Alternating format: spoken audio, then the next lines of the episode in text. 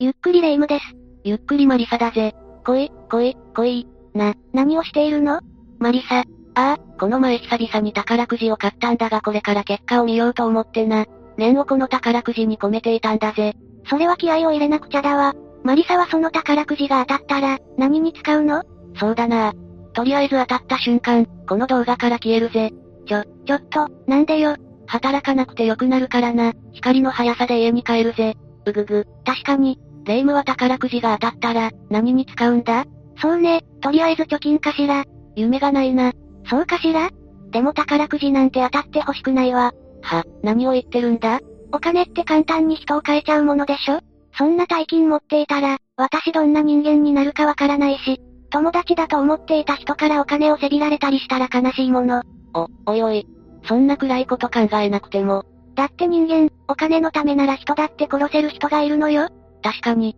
良い意味でも悪い意味でも、別人かのような変化を与えてしまうものだな。それじゃ今日は、お金に狂わされた女性の話でもしようかしら？おう、よろしく頼むぜ。というわけで、今回は中国バラバラ殺人事件を紹介するわ。それでは、ゆっくりしていってね。2007年12月22日、中国雲南省霊光市で、とある男性が数日前から行方不明になっていたのよ。その男性の名前は、ムホンジャン、当時39歳。彼はビジネスマンよ。警察は必死に彼の捜索に当たっていたわ。すると一人の警察官が、黒いビニール袋が捨てられているのを発見したの。嫌な予感を感じながらもその中を覗いてみると、260個以上にも刻まれたバラバラ遺体が入っていたのよ。に、260個以上だと。犯人は被害者に対して相当な恨みを持っていたことは明らかだな。恨みを買いやすい人物だったのかやり手ビジネスマンではあったから、そういう意味では恨みを買いやすい人だったけど、職場でも家庭でも、被害者は誠実という印象を持たれていたわ。っていうことは、仕事関係で何かトラブルがあったのかもしれないな。しかも人間を260個以上に切り刻むことができるなんて、普通の一般人じゃできないぜ。260っていう数字は、その道のプロかと思うほどのものよね。でも数日後に逮捕されたその人物は、その道のプロなんかじゃなかったわ。なんと19歳の女子大生だったのよ。は、女子大生？ええ。犯人はただただ普通の女子大生。彼女が人を殺したと聞いた周囲の人は、口を揃えてまさかあの子が、ありえない、というくらい、殺人とは無縁の真面目な女の子だったわ。誠実な被害者と、至って普通の女子大生か。そんな二人の間で、どうしてこんな残虐な殺人が起きてしまったんだ？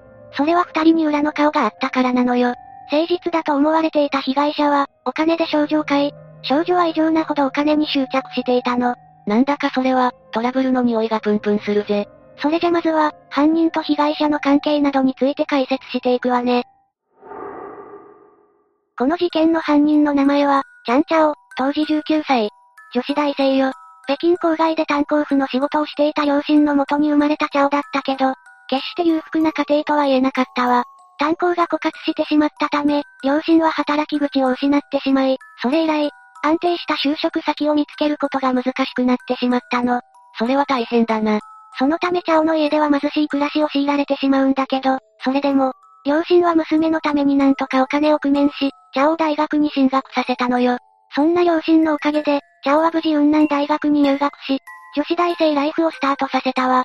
彼女は両親の頑張りを無駄にしないようにと学業に熱心に取り組み、真面目な女子大生として大学生活を送っていたわ。チャオの学業に対する真面目さは、彼女の家庭環境が背景にあったんだな。ええ。でもそんな家庭環境が原因で、チャオはお金に執着するようになったのよ。貧しい生活を強いられていたんだもんな。それはお金への憧れを感じてしまうのも無理はないぜ。さらに大学に通い続けるためにもお金を稼がなきゃいけないわ。だからチャオは、ホステスのバイトをするようになったの。そしてホステスのバイトをしていくうちに、この事件の被害者であるホンジャンと出会ったのよ。でもホンジャンも誠実な男性っていう印象を持たれていたんだよな。そんな彼が、ナイトクラブに通っていたことも意外だぜ。ええ。ホンジャンは、高速道路建設のプロジェクトリーダーを務める、エリートビジネスマンで、彼もチャオと同じく、周囲からは真面目で誠実という印象を持たれていたわ。妻も彼に対しては絶対的な信頼を持っていたみたい。そんなに信頼されるってことは、妻に対しても誠実な人だったんだろうな。そうね。でもホンジャンは、実は毎晩のように夜の街に通い、ナイトクラブで合流していたのよ。そしてナイトクラブに入り浸るうちに、ホンジャンにお気に入りのホステスができたわ。それがチャオってことか。でもこれだけじゃ裏の顔とまでは言わなくないか？意外ではあるが。本ジャンも男性だしね。そういうお店に行くのは悪いことじゃないわ。彼の裏の顔は、チャオにお小遣いを渡して彼女と体の関係を持つ、いわゆる援助交際をしていたことなのよ。なるほど。確かにそれは完全に裏の顔だぜ。なんと本ジャンは、毎月チャオに3万元、日本円でおよそ60万円のお小遣いを渡していたのよ。60万円、女子大生に？当時の中国は建設ラッシュだったみたいで、本ジャンはかなりの額を稼いでいたみたいね。毎晩のようにチャオに銀行口座の残高を自慢していたそうよ。誠実さはどこへやらって感じだな。そして毎月のように60万円という大金をもらっていたチャオは、次第にもっともっとと欲が出てしまうのよね。だからチャオは、本ジャンが店に現れたら子供のような笑顔を見せ、会いたかったなんて言って、彼を喜ばせていたわ。19歳の女の子からそんなこと言われたら嬉しいだろうな。でも、そんなあどけない表情を見せていたチャオだけど、裏では本ジャンの愚痴を彼氏にぶちまけていたわ。ええ彼氏がいたのか。そうなのよ。本ジャンとも交際していたけど、それはお金目的。彼氏に会うたびにチャオは好きでもない親父と寝て、たったの60万円だよと愚痴を漏らしていたそうよ。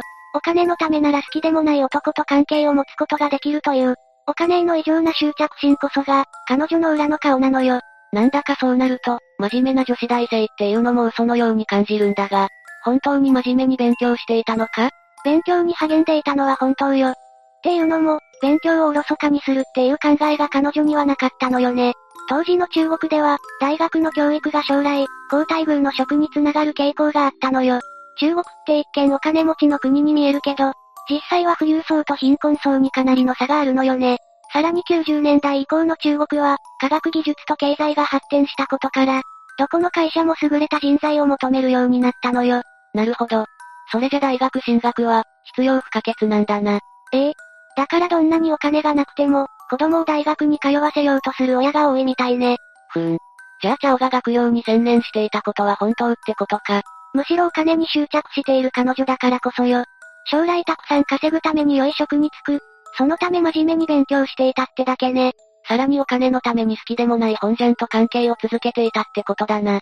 最初に抱いていた真面目さとは、ほど遠い人物像に驚いているぜ。でも恐ろしいことに、彼女のお金への執着心はこんなもんじゃないのよ。本ジャンの口座にあるお金を手にするためだけに、本ジャン殺害を決意したんだもの。チャオはこれ以上、本ジャンからお小遣いをもらうことができないと悟ったから、無理やり奪うしかないと考えたのよ。2007年の秋、チャオは本ジャンに呼び出され、霊光市のとある雀荘を訪れたわ。ここで本ジャンが仲間と賭け麻雀を楽しんでいたんだけど、彼は負けが続いていたそうなのよ。そこで彼はピンチヒッターとしてチャオを呼び出していたの。チャオは麻雀が得意なのか？かなり得意だったみたいね。どこで覚えたかは知らないけど、本ジャンは彼女に収支をプラスまで持っていけたら、チャオにもご褒美をあげるからと頼み、結果、チャオはその日勝ち続け、収支をプラス12万円まで取り戻してみせたのよ。す、すごいな。ここまで検討したんだからと、チャオは、それはそれはとんでもない額のご褒美をもらえると期待していたわ。そんな彼女に本ジャンが渡した金額は2万円。2万円もかなりの大金だけど、この金額にチャオは心底がっかりしたわ。2万円って日本円で約40万円だろ？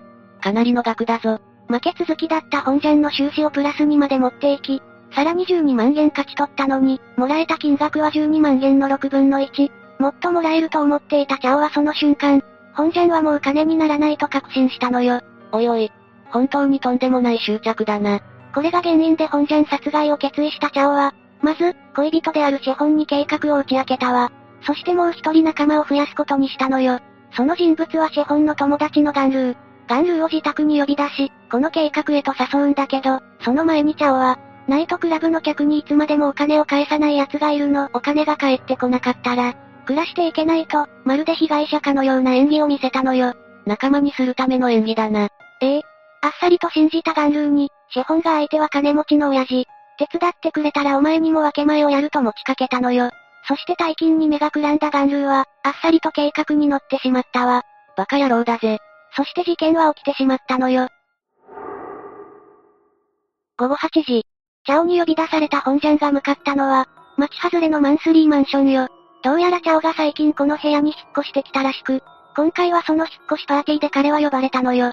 チャイムを鳴らすと待ってたよと、チャオはあどけない笑顔を向けたわ。引っ越ししたばっかりだからか、生活感がなさすぎる部屋に違和感を感じながらも、本ジャンは案内された奥の部屋へと入ったわ。するとそこにいたのはシェフォンとガンルー。シェフォンとガンルーは動揺する本ジャンを取り押さえ、ロープで首を絞めたのよ。引っ越しパーティーは嘘だったんだな。ええ。首を絞められた本ジャンは気を失ったわ。しばらくして目を覚ましたけど、目の前にはビデオカメラを構えるチャオ。さらに手足は拘束され、両隣にはシェフォンとガンルーが立っていたわ。怯える本ジャンにチャオは殺されたくなかったら、キャッシュカードの暗証番号を教えろと彼を脅したのよ。恐ろしい女だぜ。本ジャンは最初、その要求を拒否したわ。暗証番号を教えてくれないならと3人が取った行動は、なんとも恐ろしい拷問だったのよ。なんと本ジャンの爪に爪楊枝を差し込むというやり方で、暗証番号を吐かせようとしたのよ。ひ、人の心ってものがないのか。そうやって本ジャンを痛めつけ、暗証番号を聞き出した3人は、その後、彼の首を絞めて殺害。暗証番号を言ったら殺さないんじゃないのかよ。話と違うぞ。とんでもない奴らだな。そして3人は遺体を処理するためにお風呂場へと運んだわ。遺体はバラバラにされて見つかったんだもんな。ええ。なんと、この時に率先して遺体解体を行っていたのは彼女だったのよ。え？ここで彼女の勉強への熱心さが関わってくるわ。彼女が一生懸命学んでいたのは、法医学の分野だったのよね。なるほど。つまり人体の構造などにチャオは詳しかったってことか。ええ。本ジャンの遺体を260個以上という数にまで解体できたのは、チャオがこれまで培っていた知識が大きな鍵となっていたのよ。そして解体した遺体を3人は発見場所である山に行きし、本ジャンから聞き出した暗証番号で彼の貯金を手に入れてしまったわ。許せないぜ。いつ逮捕されるんだ？事件から数日後よ。まずチャオが逮捕され、その2日後にシェフォンとガンルーが逮捕されたわ。ナイトクラブの従業員の証言があったおかげで、即逮捕に繋がったみたいね。おお、とりあえず一件落着だな。即逮捕はされたけど、チャオは裁判で、とんでもないことを主張しだしたのよ。もちろん裁判は開かれることになるんだけど、チャオはその際本ジャンから、性的暴行を受けていたと主張し、さらには上場借用まで求めたわ。嘘つけ。でもその主張は通らなかったわ。チャオ、拷問の様子をしっかりとビデオカメラに収めていたのよ。え？撮影していたのか？ええ。やばいぜ。さらに遺体解体の指示を出していたのもチャオだったため、弁明の余地なしと判断されたわ。そして3人に言い渡された判決は死刑。お金のためだけに拷問、そして挙句の果てには殺害。残虐以外の何者でもないぜ。ちなみにもう刑は執行されていて、2009年4月17日に3人はこの世を去っているわ。それじゃ、この事件を改めてまとめていくわ。